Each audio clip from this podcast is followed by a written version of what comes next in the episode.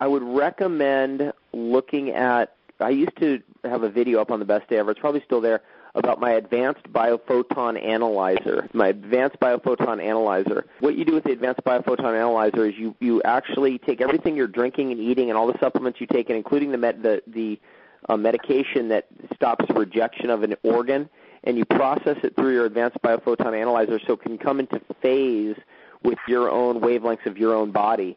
So whenever we eat something, our body has to kind of bring it into our biology and go, okay, I can make sense of this and then bring it in.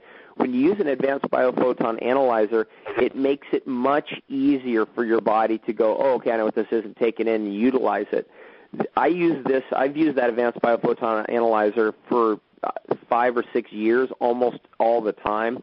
It's really, really effective, very powerful, shockingly powerful. And in this particular case, I would begin to explore that type of technology and actually contact the people who make that device, the Advanced Biophoton Analyzer, and talk to them about the situation because they've probably seen it before and have been effective in helping somebody with a case like this.